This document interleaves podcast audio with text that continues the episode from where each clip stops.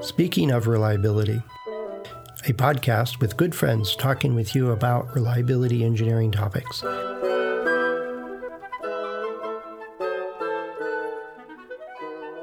Welcome to Speaking of Reliability. This is Fred Schenkelberg. And this is Chris Jackson. And Fred and I were talking about um, many of the organizations we see out that see in our professional lives who purchase components and systems from third party suppliers, as most organizations that make magnificent things need to do. But essentially blame reliability issues or assign reliability problems to suppliers. So when we hypothetically ask these organizations, well, why aren't you helping your suppliers make things that are more reliable? Their stock response is something like, well, we pay them to do it. Why would we help them do their job? And that's all well and good if you are not interested in making reliable stuff. If if your mission is to, amongst other things, make an amazing product, and implicit with that is to make an amazingly reliable product, then your job is to do whatever needs to happen for it to be reliable. And as capitalism goes so far in terms of how the market responds to your demands and selfish needs, if your market, which if your suppliers can't do what you'd like them to do, do you give up? And the organizations who don't give up are the ones who make reliable stuff. And, and one of the, it was a, it's close to a question I got the other day. It was, you know, and we and I've said it I don't know how many times, and I think we've talked about it a couple of times. Is if you get a, a, a failure back from the field, you get your device back, and you take it apart a little bit, and you find that there's a component that's failed, and mm-hmm. and we isolate it to that component, and then and then ship it back to the supplier and twiddle our thumbs while we wait to see what their solution is and how they're going to make it right. Right. Right. Um, and we often say, or at least I know I always say, don't send it back to the supplier. it's that as as as an industry, at least in the electronics industry, and I, and I'm I've seen it to some extent in other industries, is that we've driven the prices down so much and driven this cost pressure, especially for consumer products, so far that the suppliers are running on a on a shoestring budget, and they don't have a resource center just to do failure analysis and and a bunch of scientists to troubleshoot your particular issue. Mm-hmm. And and what I you know Simon Casey when you sit in with the suppliers, they're saying, "Hey, we make inductors. We make a lot of different inductors." And we had no idea where customers are putting them. We put them on reels of 10,000 and they go to these big houses that put them onto circuit boards, and we don't know if they're going into satellites or into submarines. We just don't right. know. And so there's too many variations of this, you know, and, and from their point of view is, is like, we appreciate it when somebody shares with us what's working or not working and whatever, and it gives us ideas for new products if to help you solve the problem. We genuinely would like to make a good product for you, but the criteria for one that goes on a bicycle versus one that goes under the engine hood of an engine is so different and nobody's saying this is how they're using it you know we know they're going in all these different things but we don't get data back we don't get information back we don't get usage rates back and and we have literally thousands of different applications and people are still buying them. So we're, and the cost pressure is so high that we just can't go get this information. Right. you know, we just don't have the money to do it. And it's, um, and, and there are suppliers who don't want to be told that, that uh, things they make aren't amazing. Um, so that, that's the other end of the scale as well. Well, there's that too. Yeah. Yeah. Well, but, it must be your fault. Or, yeah, there's five standard answers. but right, I mean, there's a lot of really good uh, in some of the courses I teach, there, there's a, not a survey, but there was interviews done, anonymous anonymous interviews of automobile component supplier CEOs, for lack of a better term, mm-hmm. people who owned the supplier networks companies mm-hmm. That you know, made the washers and the bolts and the steering pinions for vehicles. And they talk about how Japanese manufacturers treated them versus how Western automobile manufacturers treated them, and then Japanese they always say working for Japanese automobile ma- uh, manufacturers is hard. It's not easy. It's, it's hard. It's challenging. They challenge you to make better stuff. But when you do make better stuff, they reward you through additional orders, and in many cases, they pay you more for it. Mm-hmm.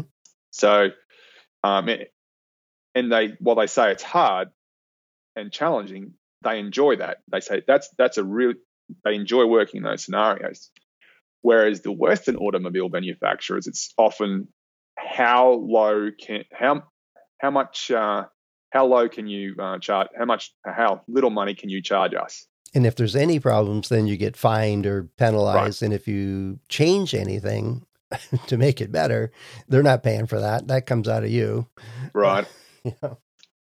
And it's you know we've talked at length on on previous podcasts. There's a reason why a lot of Western Western automobile manufacturers aren't making cars anymore, like passenger vehicles, because they are getting the pants beaten off them in the marketplace when it comes to reliability and affordability. And so they're just making trucks or they're just making other vehicles now. There's it's not there's no shift in sentiments. Everyone, most people still drive, you know, sedans. Um, if they were able to make money off selling sedans, they'd still be selling sedans. But there's we are aware, well aware of automobile manufacturers who traditionally used to make sedans who said, you know what, we're not, we're not doing that anymore. But sedans are still being bought left, right, and center. It's yeah. not because there's a change in marketing, it's because they can't compete anymore. Yeah, it's one of those, the logic though of saying, oh, we're going to blame the supplier is kind of the scenario. We have a component and it's bad. Um, we'll blame the supplier and try to get that fixed. Um, it, it, it, you know, my argument all the time has been, well, that's great if you can help your supplier understand it and make it better, and and right. you know, it's kind of let's work together and get a good product. And we talked about that recently, but the mm-hmm. idea is is that the customer doesn't care if this widget or sprocket or nut came from XYZ or ABC Corporation or what's the Acme Corporation, you know, um, if it if it comes if it's your nameplate on what they bought, they're going to call you. Mm-hmm. Even though every single component and piece of material in there is from somebody else, they're going to call you because they bought it. They sent you money, not not Toshiba, who made some exotic component of your system. They don't care, right. you know. And it, and it it just baffles me is and I usually use that argument or that line of reasoning saying you got to design it right. You got to design it such that it's robust because suppliers are going to have variation.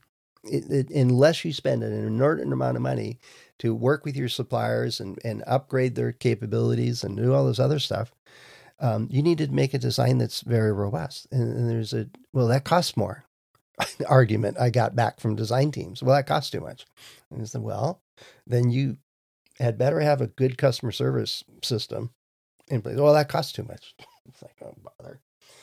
Moving on. Yes. Yep. you know, I mean, uh, the scenario you described where it costs an, an, an inordinate amount of money to help get your suppliers up to speed in terms of what whatever you deem acceptable quality and reliability performance is. That's not always the case. I mean, oh, no, not at all many suppliers out there who actually crave the feedback you're talking about because, like you say, they, they, often don't get it. They don't know if their thing is being used in a submarine or um, a fridge. Um, yeah, or so, a refrigerator on a submarine. yes, there you go. um, but there are plenty of, uh, of suppliers out there who just need a little bit of feedback, and uh, they, they, they want to make you happy because if they make you happy, that's a long term supplier um, customer relationship. relationship there's it's it's a rare supplier that I've actually had a chance to talk to. You know, folks in their technical team or or design team or you know outside the sales group, basically. Um, that really, I mean, they really do want to make a good product and they want yeah. to make it work. And being forced into a commodity business kind of thwarts that thing. And part of it is that over time, some of these companies just turn into that's what they do and they don't answer the phone anymore kind of thing mm-hmm. the, but the ones that in vast majority of people you talk to they don't want to make a crap product they don't want to make, you know do something that doesn't solve problems for other people i don't believe that is why people get into business. No, they, they want to solve problems. They want to help make the world better. All those kinds of things. Same with engineers. Yeah, yeah, and and so part of it is is well, the there's a dichotomy between where's the how do you make it more reliable? How do you make a product that is actually reliable? And I don't know. We this is our seven hundred and seventy seven seven hundred and seventieth seven seven zero is the uh, episode, and probably a good seven hundred of them have been on. You got to design it in.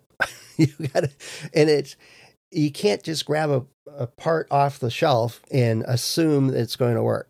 There's a whole lot of where's this come from? What's our relationship with this? Especially when you know it's a critical component eh, or a, a essential system, part of your system, or you're you're pushing the the margins on this thing, or you're doing whatever, or you just don't know. It takes some thinking and due diligence to understand: is this the right part for this system? And part of that discussion, which I see gets missed too many times, is is it robust? Will it handle all the variations that are going to be seen from the supply chain, not just the immediate supplier, but their suppliers, plus the consumers? Where are they going to use it? What's this going to be used at?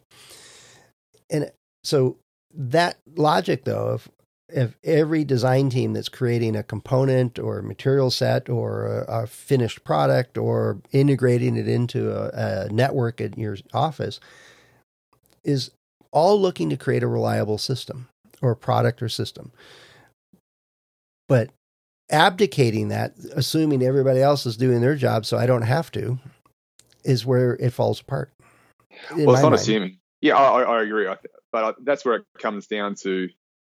You, you have a choice. If you you're in an organization who relies on suppliers to help you make your amazing product, is your job is your ultimate responsibility to one make an amazing problem a product, or two be able to assign blame should your product not perform. You you, want you- you're uh you're in one of those two camps. You can't have a foot in each one. Yep. You are either focused on making an amazing product, or you already know who to blame when things go wrong. And and um, if you're focused on an amazing product, and your supplier marketplace is not where your company needs it to be in order to make your amazing product, then you have to do something about it. You either accommodate the fact that the market isn't creating the quality pro- components you need, so you design a robust system to accommodate it, accommodate that, or you start manufacturing these components in house, or you start trying to find those suppliers, and they, are out there who want to work with customers like you who will provide feedback, do testing, and work together to try and, you know, continually improve components so that they will very quickly become whatever you deem them to be in terms of quality and everything else. That's option one. Option two is strictly rely on the point of sale, standards, testing, whatever, whatever, so that you can essentially have some bureaucratic process procedure that allows you to anoint a batch of products as good at the point of sale. And if they're not good, then you can blame the supplier straight away. That's a fundamentally different culture. You can't, they're, they're not the same. They don't overlap. You're either focused on making amazing product, amazing products, or you've already worked out who you're going to blame when it turns out they're not. And it, it the hard part is is that sometimes it's the sil- different silos of an organization. The the development team really wants to take ownership and make a great product Yep. up until they hit print on the final design. right, the old adage of you know throw it over the wall kind of thing. Um, Mhm. I and I've run into that even recently where the design was great. They got all their prototypes. They did all this evaluation. The supplier was working with them real great, you know, and they and it was the uh, once it got into manufacturing and it was being outsourced for manufacturing, part of the contract on page 47 and paragraph two, you know, buried in fine print was um, as the supply chain evolves and changes, which it will do for the thousand components we're putting into this product, um, the supplier has the ability, without having to do anything, change components. And so as soon as they got the product, they did a 100% change of every component in the design. Every single component with and so they had approved vendor lists and everything else but because of this clause this supplier had the ability to pick uncle sam's uh, component factory down in the my uncle's garage over across the street. Um, and so they out they changed the entire bill of material to their own suppliers and the product never worked. It it, it just never worked they shipped right. a couple thousand of these and they couldn't get any of them to work. And they and so the supplier was blaming the design. it's like okay, but you know, it, it's that's the extreme case. That is an actual case. It was a camera. A company made this cool new digital camera that was early in the digital camera age, and they could have owned that market. Mm-hmm. Got completely screwed by the supplier. Right. And the supplier kind of screwed themselves too. They could have been the make manufacturer of this new hot, cool new product, and they were looking at shaving the margin. They could double their profit if they just got all different components. That's just incredibly stupid. yeah. so. yeah, no, and it's it came down to contract language, and I'm sure it got. Last I heard of it, it was all locked up in lawyer t- and stuff, but the company never ended up making digital cameras again. It's funny how that happens a lot in some of the things we we have to uh, parachute ourselves into. And it's and it, and the thing is, I think failures often uh, failures need to be sort of romanticized in order to for us to actually acknowledge them as failures. So if you look at the Deepwater Horizon, for example, where monstrous oil spill in the Gulf of Mexico, that's a failure. Mm-hmm. It's it's uh, it's spectacular. Um, when we look at what happened, you go, oh, can you believe that a bunch of really qualified engineers thought this process was good to go? No, I can't believe it, but this is this off off they went.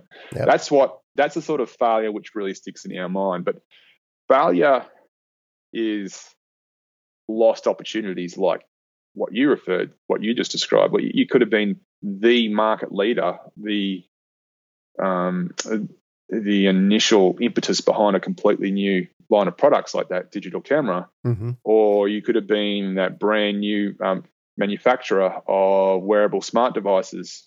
You know, that example. Um, yep. th- they're failures that we don't often really chalk up to our experience base. Firstly, you need to be, you, you never hear about them as a member of the general public in the first place, but um, there are failures occurring every single day when opportunities to be successful are simply not realized. And sometimes it's easy to to not realize that you've just failed. Um, so I, am not entirely sure about the background behind that that uh, digital uh, camera um, opportunity, but I believe it was essentially an arm of a much bigger company. Is that is that mm-hmm. right? Yeah, yeah. So that that company potentially, well, a lot of companies I've been involved with when they miss contracts or they miss opportunities like that, it just gets buried down in the narrative and the psyche as quickly as possible. So we don't remember that was a monstrous failure. Well, yeah, there were. I mean, I, that was one of my habits of when I'd meet a new team. It, you, we'd go to lunch someplace, and uh, usually, in conversation would typically be, at least the way I would start it was, so what are the the myth, you know, I didn't use the word mythical, but what were the, what are some recent big failures or big disasters you guys had to deal with? And there are almost always people would remember the top three, you know, um, and then I'd say, well, there's well, there's probably more than that. And then the next round of the table, everybody would have a different story for number four, and and they were different longevity in the company and different experiences and different parts of projects they worked right, on and so right. on. But that that list of what was remembered was typically only three deep for most people is part of the culture. Oh, we no, right. we never need to do that again. Eh, but it would evolve. If you go back to the same company and you're talking to a different group of people, it would be a different set of three that are top of mind. It was mm-hmm. it was fascinating. Um, but the idea of romanticizing, you know, or making them epic, um, is there's a lot of value to that. It helps people to celebrate failures and not shy away from them, not ignore them and everything else. It's making something reliable in part is making it so it doesn't fail. Um, right. I don't think it's a one to one correlation. I think you have to make something that actually does what a customer is expecting it to do, and maybe a bit more, which is part of reliability uh, in my mind. But it's mm-hmm. all that amazing product, but also one that doesn't fail. I, you can make a reliable product that fails, and customers will be okay with it if it's really good product and solves a critical problem for them, and and they can get back up and running in a reasonable sense. Uh, I think there are products that we deal with, like a car, mm-hmm. that we know is going to fail. And when it does, when the muffler falls off, then we go get another one, you know, fix it. But if we couldn't fix it, if we had to throw away the whole vehicle because the the the, wrap or the plastic that's on my steering wheel uh, gets really Teflon slick, so I can't hold on to it enough to even make a turn, um, and I have to get a whole new car if that's the problem, well, then that's not a reliable system. So anyway, I, I digress. Yeah. But but making something reliable, um, it's it's not just this team that I'm working with right now. Is that part of it is is the suppliers and our customers all have to be part of that process, and but at the end of the day, it's usually whoever gives you money is the one that you're expecting to make it reliable. and I think we codified that. Too many lawyers got involved here in the US anyway. And now we can mm-hmm. blame other people for it. Yeah, it's uh, that's a I think the rest of the world is starting to move in that direction, but the clear leader is yeah the US when it comes to liability and and um, I think you talked about a, a colleague or a friend who works in that space in the legal industry and says he know, has no idea why anyone tries to oh, yeah. um, design any new product because there is uh, they're just liable for so many bad things that that happen. Yeah, before you start you stand up your manufacturing line, you got to hire a lawyer. It was kind of his point. It's like oh bother, yeah. Well, it's the same thing. You know, like uh, people have debates about know, someone if someone drinks too much alcohol and then drives a vehicle and then causes an accident and in the worst case scenario someone gets killed is it their responsibility or is the bartender at the bar who served them those drinks also partly responsible and oh like and the guy that put the alcohol in the bottle too. I think that, that's where the real money is so they, i'm quite sure some lawyers figured out a way to sue the you know well they did it with tobacco companies. We sued but then there was finding out that they were tampering with stuff and not telling anybody but yeah, I think tobacco is a bit different because they yeah. were deliberately making stuff up. yeah, um, yeah. But, yeah, and uh, you know, vast majority of the time, and vast majority of the people we get to work with, and and and listeners of the show get to work with, do honestly want to make a good product or a good system or a good element of it. And I think enabling that to occur is what I think is the gist of this message: is that even though you're just one part of this overall process of making amazing products, is that we all have a role to play to make a reliable product or a reliable system. And whether we're creating capacitors or the fluid that goes in the capacitor or the supercomputer, uh, all those decisions all along the line need to be reinforced and enabled to occur. And I, I think too many of our, and we hit a couple of points, but the contract language is just one of the tip things that erode that process. And uh, so I think um, something to be aware of, definitely. I mean, do you want to make something amazing, or do you want to know to, who to blame if it's, if it's not? Because it won't be. exactly. So if you want to blame us, give us a call. Head over to accendoreliability.com slash go slash SOR, and you can find a couple of ways to get in touch with us. Chris and I and the other hosts of the show are available on LinkedIn and our about pages on Accendo. Lots of ways for you to join the conversation. And uh, like we say at the end of nearly every episode for the last 700 plus, um, let us know which is what's on your mind, what questions you have, and if you have any comments or thoughts on a previous episode, that we'd look for that too. Uh, we'd love to hear from you. So, Chris, uh, I I'm not going to go read contracts today. That's just too depressing. so, yeah. But anyway, have a great rest of the day. We'll talk to you soon, and um, uh, stay safe. You too, Fred. Cheers. Thanks for listening to Speaking of Reliability. We invite you to join the conversation If you have a question or a topic that you think we should discuss in a future show, please let us know. You can find a comment box below the episode show notes, or just leave a note as part of a review on iTunes.